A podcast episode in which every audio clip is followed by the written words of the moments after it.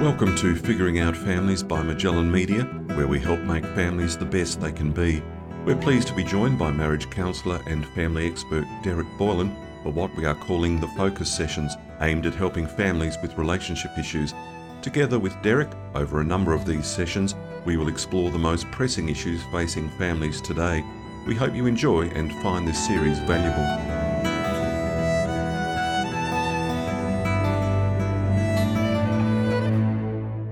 Derek, we're talking about parenting tips today. Now, there'll be a lot of couples out there who'll be very interested in this one. Uh, people who have children will attest just how difficult parenting can be. It doesn't come with a hand manual, as we know, and most of us just stumble around in the dark at times. I know I certainly did. Uh, you have eight children. Raising children is a work in progress. You would agree it can be rather difficult. Oh gosh, yes. Parenting is one of the most difficult endeavors I think that anyone can embark on. Uh, it's also one of the most rewarding endeavors that anyone can embark on, but uh, but certainly I think there's a you know there's a truism about uh, everything that's really worthwhile in life is uphill, and uh, and certainly I think parenting is probably one of the most difficult uh, uh, adventures that any two people can embark on. Yes, exactly. So let's put it out there. There's no perfect way to parent children, and sometimes we adults do get it wrong. Absolutely. You know, there definitely is not a perfect way to parent. I think often we sort of would like to think that there's a, a magical silver bullet, um, but that's just not the case. And certainly, um, you know, there are better ways and worse ways uh, to parent children, but there's no perfect way to parent a child. Uh, I often sort of think about Karen and I and our own upbringings. In my family, you know, when you're a little kid in primary school and you used to get your report card and and had those sort of two columns there. One was your achievement column and one was your effort column, how much effort you'd put in. And and I grew up in a family where dad only ever looked at the effort column. You know, he didn't, you know, as long as you tried your best, that was the most important thing, which sounds terrific. It sounds wonderful to have a dad who has that perspective, except that, you know, in the real world, in life, you know, they don't always value your effort. They want you to sell widgets. You know, you've got to get on and achieve yeah. the job that you're being paid yeah. to achieve. And and uh, and so sometimes it's uh, it's not a not in itself the best way to parent. But Karen grew up in a family where her dad only ever looked at the achievement column. What do you mean you didn't get A's? You know, what what, you, what could you be doing better? And which is a great um, preparation for the demands of real life. But often you can feel really unloved and unsupported. Like you know, I tried my hardest here and that wasn't enough. Um, so it's uh, it's almost impossible to get a perfect way of doing things, and I think that's because every child is unique. They're a unique human being, and just like we, you know, we like our own unique, individually respected and valued and taken into consideration. You know, we're going to need to do that for our children too, and recognize that they're constantly changing and, and growing. Yeah, no, exactly, and it is a fine line sometimes between pressuring your children. You don't want to pressure them, but you certainly want to encourage them as much as possible. And uh, I mm. look at my upbringing, and uh, I mean, dad, terrific father, but he didn't really say boo half the time. Yes. I can't remember him ever commenting on any of my report cards. It was mum who sort of uh, sat me down and said, "Now you probably can do a little bit better in maths," and you know that was after getting an E for maths. And I said, "No, mm-hmm. you're probably right." Yeah, yeah, that's right. And I think you know the level of involvement of parents at different stages as children grow up changes. Uh, you know, I mean, parents and uh, people as well, and they have their unique differences. But a lot of dads often don't engage a huge amount in the parenting of their children until their child reaches around about the, the age of two, is what the research tells us. Because up until that point, it, it, I feel like they can't teach their child anything, you know. But suddenly at two, they're they can talk, and I can teach them cool things, and uh, and they they start to become a little bit more involved. Uh, typically at about that age in the parenting of their children, but uh, every person's unique in the way that they're going to parent. Yeah, no, that's right. Derek, do parents need to change and become more flexible as their children grow? Is that a good thing? Absolutely, it is. Um, children are constantly changing and growing, and they're and they're in a rapid period of change and growth, particularly in those uh, zero to six years, and then of course also through the teen years. We know as well. Um, and just because something happens to work now in our relationship with them and parenting them, it doesn't mean that it's going to work in the future uh, because their needs are going to change, their abilities are, are constantly changing. And so we have to constantly adapt our parenting as they are growing and changing as well. And I think that that's one of the hardest things for for parents, we're often looking for the solution. But even if we find the solution, it's only the solution for now. and there's no guarantee yeah. that four weeks or six months or two years from now that that is still going to be the thing that works. No, fair enough too. Uh, Derek, what does the latest research say about healthy parent-child relationships? Look, there's lots and lots of research out there, and I really encourage um, couples, families, parents to sort of you know find out what works for them. But uh, I'm a particular fan of David Olson's research, and uh, he's based in the in the US. And one of the things that he highlights is two really important qualities for healthy families. And what he notices is in healthy families, they have what he refers to as connectedness, and they also have what he refers to as flexibility. And uh, and so by connectedness, uh, he means that they are they have a sense of you know an involvement in one another's lives and uh, and a concern about what's happening in each other's lives and uh, and a longing to be inside of one another's lives. But it's important to think of connectedness as a spectrum you know, so at one end of the spectrum, you've got, um, you know, overly connected families, and at the other end of the spectrum, you've got disconnected families.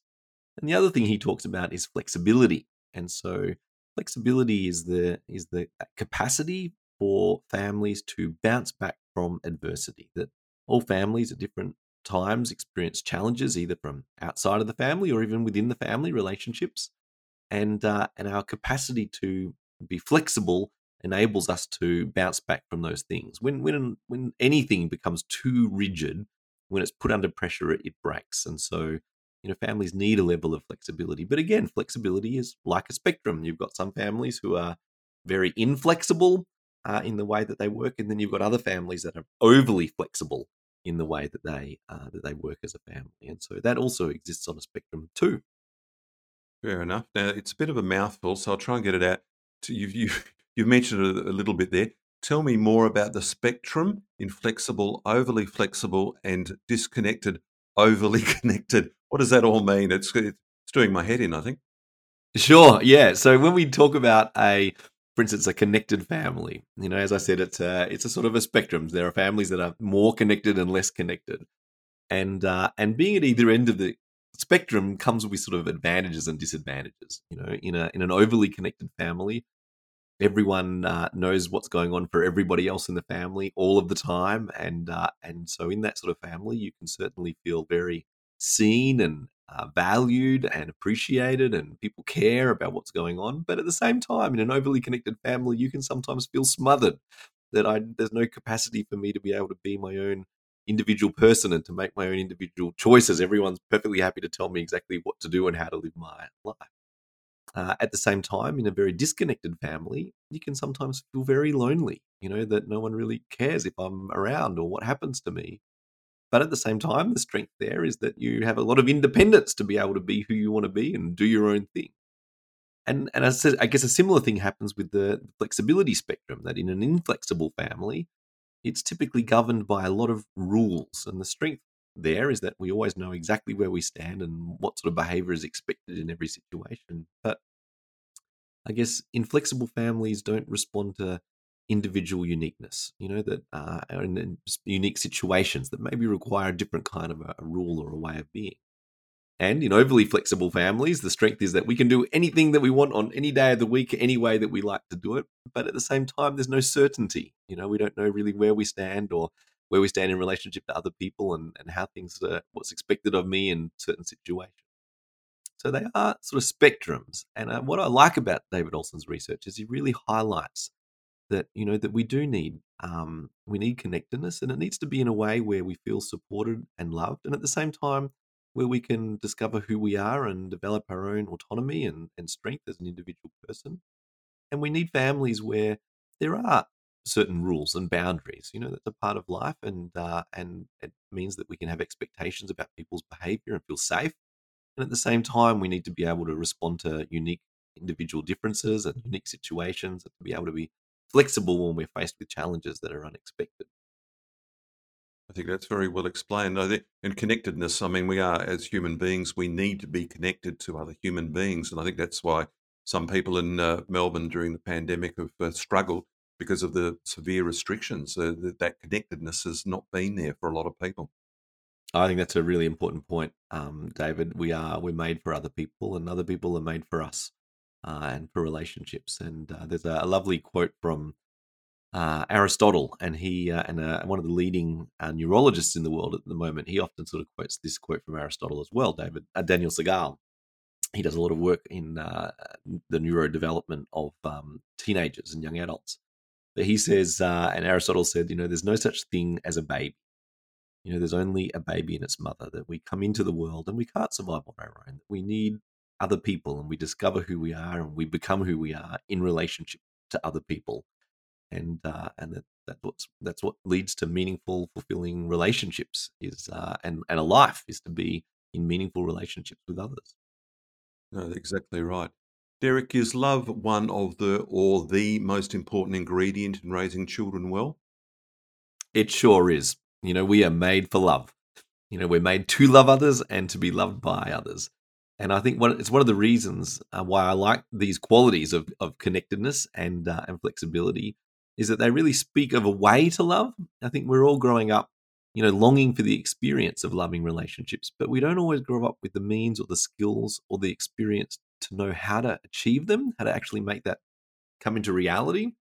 And I think, you know, David Olson is highlighting the way that we do that. You know, the way we do it is by being interested in other people's lives, by giving them the, the scope to be able to, to grow and become who they are, by you know having expectations so that we don't hurt one another and we create safety in our relationships and and also by being able to recognize that we're unique individuals who um, you know sometimes need unique responses uh, to different situations and i think that um, you know that idea these concepts give us a way to actually know how to love in our families fair enough too um, we all need boundaries but children especially uh, in their younger years need boundaries you would agree that uh, boundaries are vitally important, especially for younger children?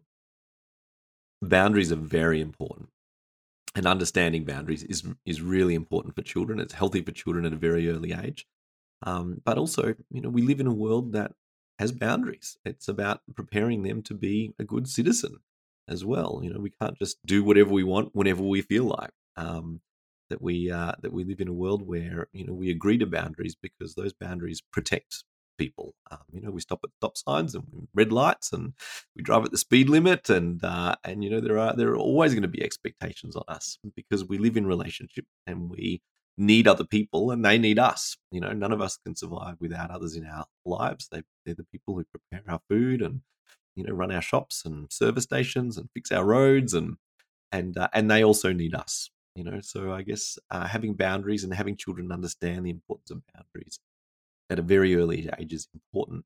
But I think also, you know, those boundaries are changing throughout life as well. You know, so an important skill for children to learn at an early age, and this is where boundaries, having it at boundaries at an early age helps, is actually for them to develop the skills for negotiating rules, for negotiating boundaries. You know, it might be seven o'clock bedtime for the six year old, but you know, when they turn 16, they don't want to be going to bed at seven o'clock anymore. And at no. some point, there has to be a, a negotiation of those boundaries. You know, dad, you know, everyone else at school gets to stay up till nine o'clock. You know, why can't I stay up till nine o'clock? And and and that's a really important skill as well that they're going to need with their future bosses and work colleagues and uh, business partners and all of those sorts of things. They're going to need those skills for establishing appropriate boundaries and and rules and negotiating those things as those relationships change and develop. So I think it's really really healthy for children to have boundaries and also children feel safe when there are clear boundaries. You know, we uh, they feel that you know that they understand what's expected of them and and how to sort of meet people's expectations when there's their boundaries. True, and uh, with boundaries, sometimes uh, unfortunately people transgress, and that brings in the discipline side of things. Uh, discipline is an important part though of raising children. Uh, I imagine some parents they would find the discipline side difficult. I must admit, I did when my kids were quite young. Yeah, I think it's probably one of the hardest things. And uh, I often hear uh, couples or something, oh, I would really love to have another baby. And I think, yeah, do you want another teenager? do you want another toddler? um, because uh, because we, we sort of like, we think of having children and we think of, oh, this little cute bundle of joy. And, uh, and then we embark on a lifelong journey of uh, trying to get them to clean their rooms and changing their nappies and dealing with their tantrums and, and all of those sorts of things. And it's probably one of the most challenging, frustrating, difficult things about being a parent. And uh, but I think there are some things that can can help with that. Uh, certainly, um, you know, two of the skills that Karen and I have come to to value a lot with our children when it comes to discipline uh, that are core sort of principles that we use. And I think one of the things about parenting is and discipline is that we need to look towards adopting principles for our disciplining. You know, if we just sort of try to look at the circumstances, the situation, and what's happened, you know, there's constantly new circumstances as our children get old and as the world changes. You know, I think in my childhood, my mum and dad never had to deal with me on screens. You know, it was there was a television and they turned it off and that was it. You know, whereas, you know, in our house there are um, you know iPads and there's smartphones and there's computers and there's televisions and yeah. trying to monitor and uh, and their use of those technologies. And so, I guess there's lots of things changing. Our world's changing. Our children are changing, and uh, and so the I guess what's really healthy when it comes and recognizing that our disciplining is going to have to change as they grow. Then we need to be guided by principles that will help us to be able to identify what's really important in our response to our child in this situation. And two principles that we've found that really are helpful. The first is is looking for the virtue that was missing. You know, that often when things go wrong, come awry in our family or our children don't behave themselves, it's because there's a virtue that they should have been practicing that they weren't.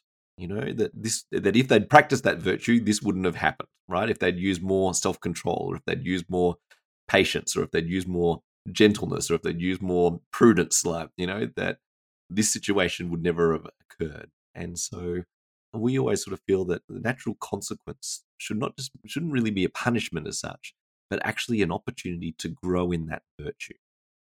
You know that look, you know, if you'd use a bit more patience here, buddy, uh, this probably wouldn't have happened. So I think we're going to have to um, work on patience for you, right? So that you can become a more patient person, so that this won't occur the next time it happens.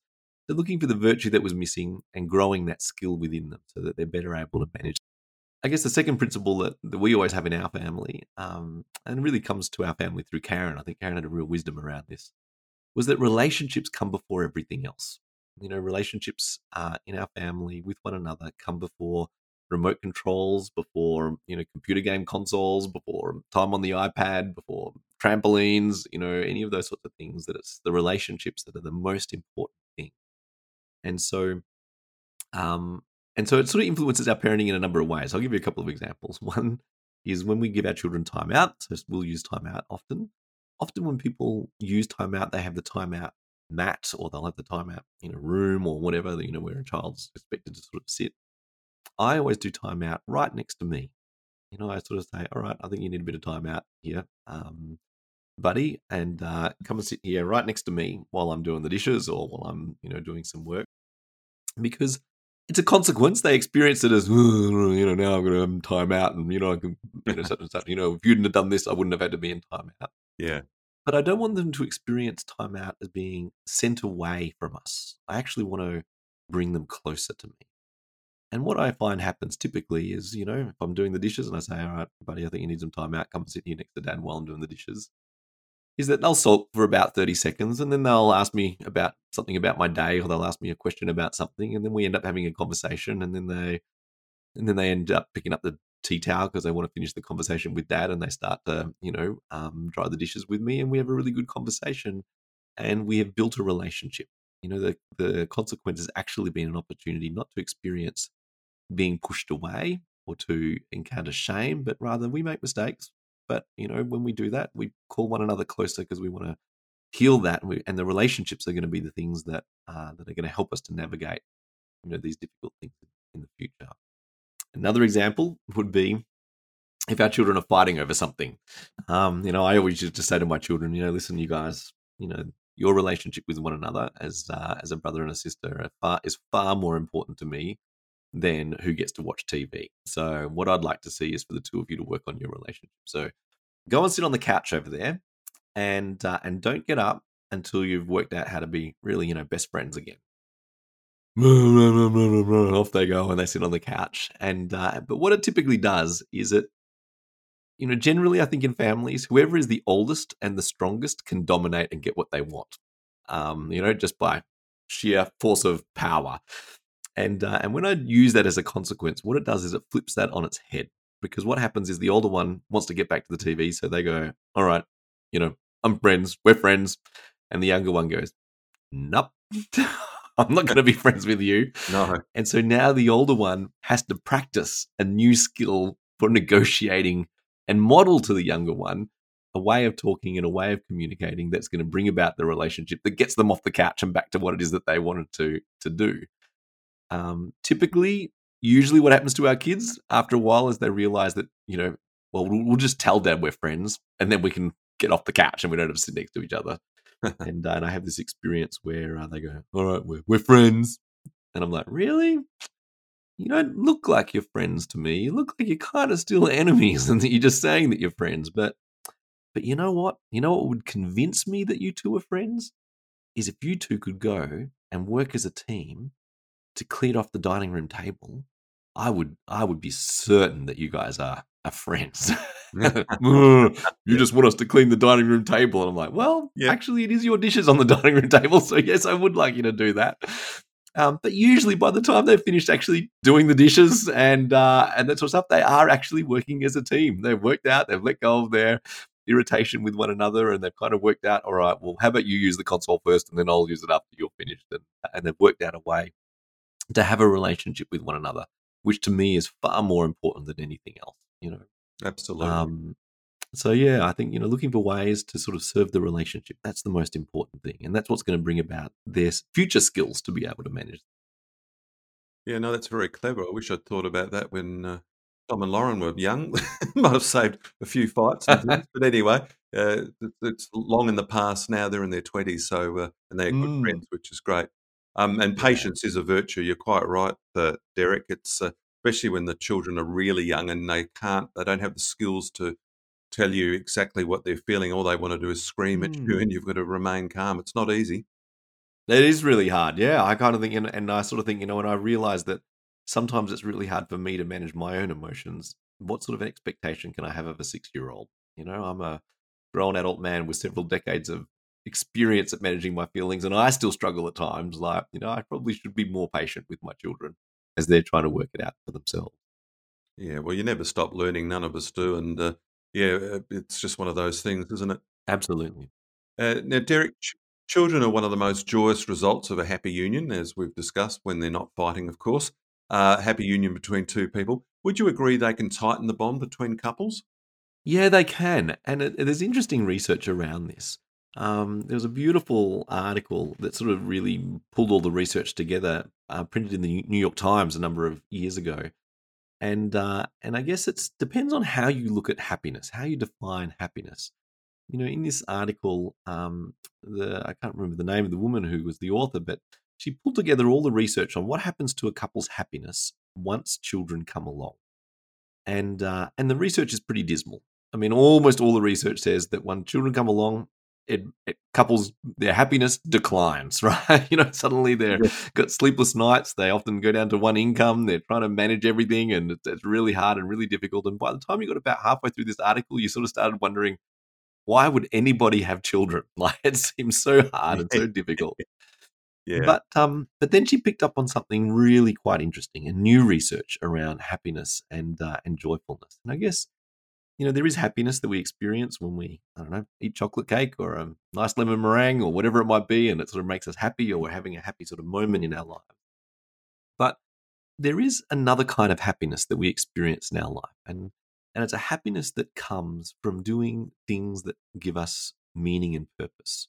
You know that uh, that doing things that we that might be difficult, but that we know are worthwhile, you know, there's a happiness that comes for people who, for instance, serve in soup kitchens for the homeless and the poor. You know, you know, at the moment when they're serving out, you know, the soup, often they might be being abused or, you know, dealing with difficult circumstances. It's not this sort of experience that they would say necessarily makes them feel happy or joyful in the moment. But there is another happiness that comes from doing something that is meaningful and worthwhile with their lives.